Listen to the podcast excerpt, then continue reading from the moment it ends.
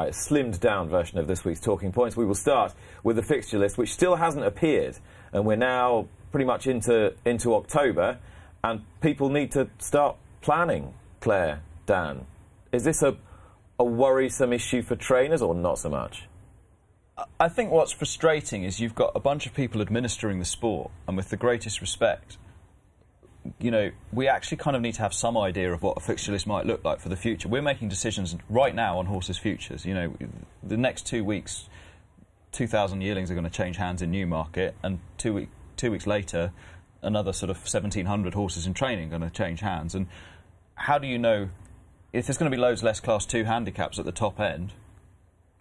You know, they're going to be harder to win. So maybe we're better off offloading some of those horses and, you know, trying a different strategy. But. Yeah you know, without seeing that, you know, the, the, those kind of decisions affect businesses in the long run. And I, I, find with all of these debates and all of these changes that people want to make, yes, we need innovation, we need change. I'm, I completely support that. But okay, let's say, right, in two years' time, this is where we're going to do. Let's, let's come up with something really effective and give it a go.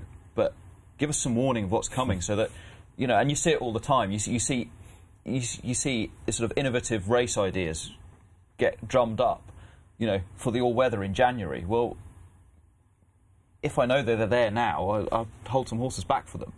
But if we don't know yet, what do we do? Do we keep racing the horses, or do we give them a break now and all the rest of it? Mean, they don't seem to understand that a horse isn't something you can just turn on and turn off. And this is where you guys can help, isn't it? This is where you can say, look, this is our experience. Please consider what we're doing. And it, I suppose, from a from a horse person's point of view, and for people who work with the, with the thoroughbreds, it's not just about um, the the mechanics of training. It's about you know, planning your whole business. Yeah, I mean, first and foremost is the horse, and as Dan said, you can't keep them going the whole time. They do need holidays, just like mm. we do. Um, and decisions, important decisions, get made towards the end of the year for owners about whether they're willing to keep their horse or not willing. Um, I mean, I thought it was amazing. Tregony's got black type this year. You know, she's been kept and developed up the handicap, and she's had those racing league races with great prize money to give them reason yeah. to keep her, let her keep developing, get stronger, and as a five-year-old, get that black type. Um, you know, horses aren't machines, and they do take time to strengthen, develop, mature.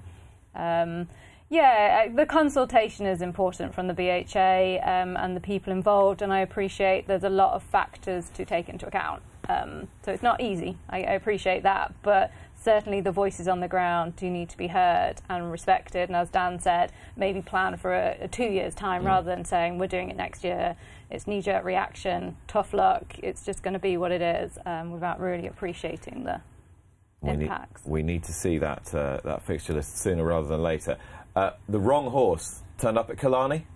Yes, first past the post was disqualified um, because it was just the wrong horse. Older stablemate ran in her place. I mean, how? That's the question. We've been, had a lot of talk about data and technology and all the rest of it. It's not the first time either. It's certainly not the first time, and these you, the instinct is to say these things happen, but then you do have to think, well, how are they still able to happen when you're able to scan horses when they arrive to the yard. But it's big yards. Aidan O'Brien will remember. He won't want to remember, but it does happen. Yeah, Mother Earth and snowfall. You know, they it, ended up being okay. There's egg on the face, but you've got to think, start to look at those processes and, and try and nip this in the bud. Am I being very thick? Every horse is chipped, right? Yeah. So why isn't every horse just scanned into the into the paddock? So in England, that now happens. Yeah. Yeah. So as you leave the paddock to go into the parade ring, uh-huh. you get And that scanned. happened on the on the back of the Mother Earth snowfall thing, didn't it? Yeah, yeah. So, I, I, isn't it just a very easy thing to solve? Yeah, I think so. I mean, I, I, don't know enough about racing in Ireland. We've, we've, only had a couple of runners there, so I wouldn't. okay, but, but from, from we your, knew we took the right horse as well. from, yeah. from, your point of view, and I, I, I don't kind of want to do there, but for the grace of God, but actually, how difficult is it to take the wrong horse to the races? I would think it's pretty difficult, but I, I, can see in a very big yard where you've got lots of staff and you've maybe got different teams of people working with different horses, then, you know, you, you can see how these situations arise. I think, you know, if you've got, you know, someone who does the travelling and, and they're, they're travelling three or four days a week, they're not going to know what one horse looks like from another horse mm. when there's 200 bay horses in the yard, you know. you can sort of understand that, but even there, you would think that you can introduce, you know, you can have a microchip scanner in the yard to Yeah. check. It was So- definitely Astro King who won the Cambridgeshire, wasn't it? right, photograph issues. If you thought that was um, that was the most uh, bizarre cock up of the week, think again. At Warwick, the photo finish technology didn't work, and it seems, Jonathan, as though um, the trainer of the horse who finished second is considering appealing this on the basis that there is no official photograph print. Yeah, that was the certainly the, the suggestion at the beginning of the week. And this In- is Martin Keighley. M- Martin Keighley, yeah. Yeah. In the aftermath of the incident, he quite rightly says, well, we've missed out by, or we've been judged to have missed out by a short head, but it's a fairly inexact science when those cameras aren't working. And again, these things happen, technology fails. But you'd, you'd like to think, or you'd assume he has certainly has grounds to say, I'm not sure how you've reached that verdict, given you haven't got the necessary technology to, to have reached it quite so conclusively. Um, yes, it is. It is a weird one. What would you do if that was you? I mean, I, I'm pretty sure he's finished second, but the photo hasn't worked.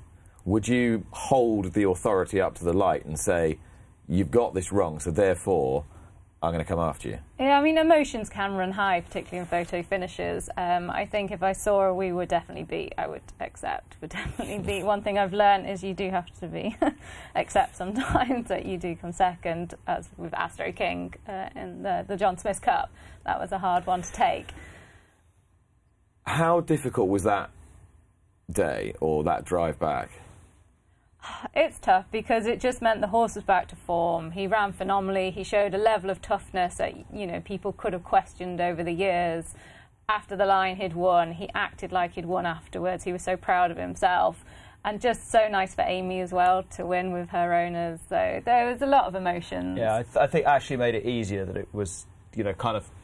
Amy's probably at a similar phase of her career as we are, and kind of, you know, we've, you know, we know her. We wouldn't say we know her well, but you know, like it kind of it meant so much to her that, you know, I think, you know, with all, with all respects to perhaps John Gosden or William Haggas, if it had been one of them, it might have been a bit harder to take because you know, they've they've done it and been there before. I think there's something about that that made it easier. The other thing that made it much easier for me is I watched it and I was like, well, we've beaten. I was fairly adamant we were second, and it was only when I saw the photo that how realistic how close we got. I can see you living every bit of this all over again. so It'll, it may, that might even be seared in, i i into your brain more, um, more aggressively than yesterday's win. I feel. Well, we had this like experience. They take you off to this like sort of placed connections room, which I'm supposed is quite often, you know, get everyone's great and all the rest of it. And they have Lo- the race. losers, losers lounge. Losers Lounge, Entry, with yeah. the, the race on loop, and you know you have to watch it like 15 times because they're giving you champagne and you can't say no, and you know all the owners are there, and sort of, and you kind of try and come up with this philosophy. Well, we, we we got 50 grand for finishing second. It's not that bad. It's not, yes, it is. That was a tough one. yeah. But I can understand the frustrations of the connections here, though. Be- You know, the BHA put a lot of penalties in place for trainers, jockeys for slightest mistakes, sometimes, you know, that aren't intentional and human error. And when it happens in reverse, there is definitely a feeling um, that there are no kind of repercussions or how do we make the, it more accountable and how do we change it so it doesn't happen again? I'm glad you've dragged us back on point. Is this is this kind of a microcosm of what it's like in the in the Kubler household? He goes off on this kind of wild tangent, and then and then you kind of like no, bring it back. Uh, at times. Okay, um, on we go. Uh, there is a, a rumbling, ongoing dispute uh, over a horse called George Gently. This has been going on for, for some years now, and, and there was a, a, a case brought. Uh, a civil case brought by one of the owners of that horse, uh, Tony Holt, against uh, Dan Skelton, the trainer Dan Skelton, and his associates, which has been settled out of court. So that's been settled and done. But Jonathan, this week, uh, said owner has urged the BHA to get on with their own investigation, which has kind of been bubbling under, and, and that was really the, the reason why he, he he took the court action in the first instance, which has now been settled. Yeah, it's one of those that, and ongoing's the key word here. And the longer these things are ongoing, the more damage I think they probably cause to people's reputation, rightly or wrongly, because it's all, you know, he said, she said. At, the, at this point, uh, they've obviously settled uh, privately, but in terms of the BHA investigation, we don't have a conclusion there. It has been rumbling on for a long time. The BHA, I'm sure, would contend they were waiting for those civil proceedings to end, so they've got all the facts, etc., etc., and you take that point, but the owner quite rightly, I think, is after a, a conclusion here. I'm sure Dan Skelton similarly would like to, to put this entire situation behind them.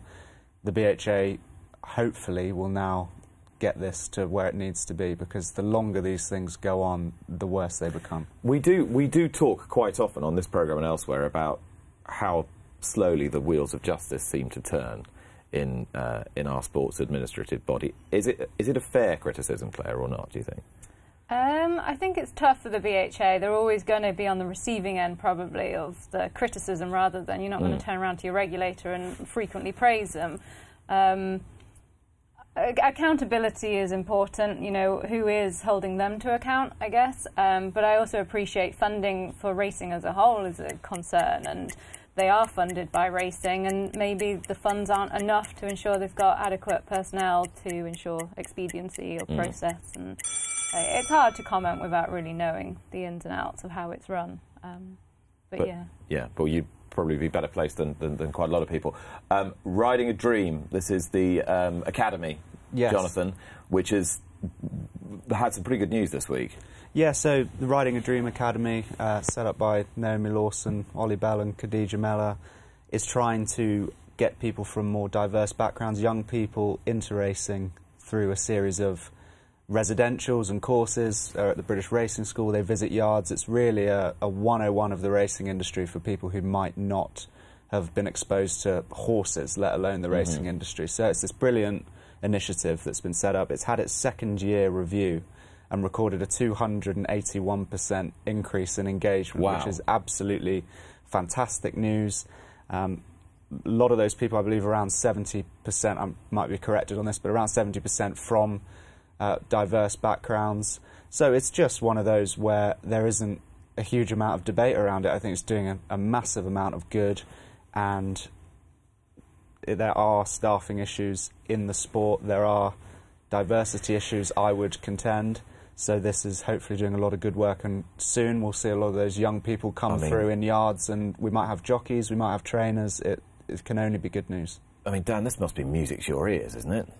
Yeah, I mean, I think you know the the, the facts are that, that that sort of NTF did a survey and identified this two, you know, a couple of thousand vacancies, and I think stud farms have got an equally, if not bigger, problem. And you know, we need more young people coming into this sport, and you know, we need them pretty quickly. And anything like this that, that we can do to to get more people involved and more people to see our sport, because the reality is fewer and fewer people everywhere in society have contact with horses and that early introduction to horses. And I think it is a very important pathway for people to come into the sport. And you know this is a fantastic initiative. And I think the points around diversity are very important because diversity brings different ways of thinking different mm. ideas. And the more of that that we can have at the table the better for the sport in the long term as well.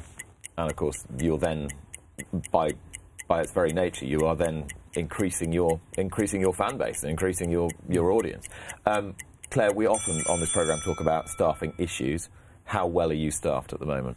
Uh, yeah, we're really well staffed, um, but we put a lot of effort and work into it from day one. When we started training, it was really just an important thing for us for people to enjoy their job, develop throughout their career.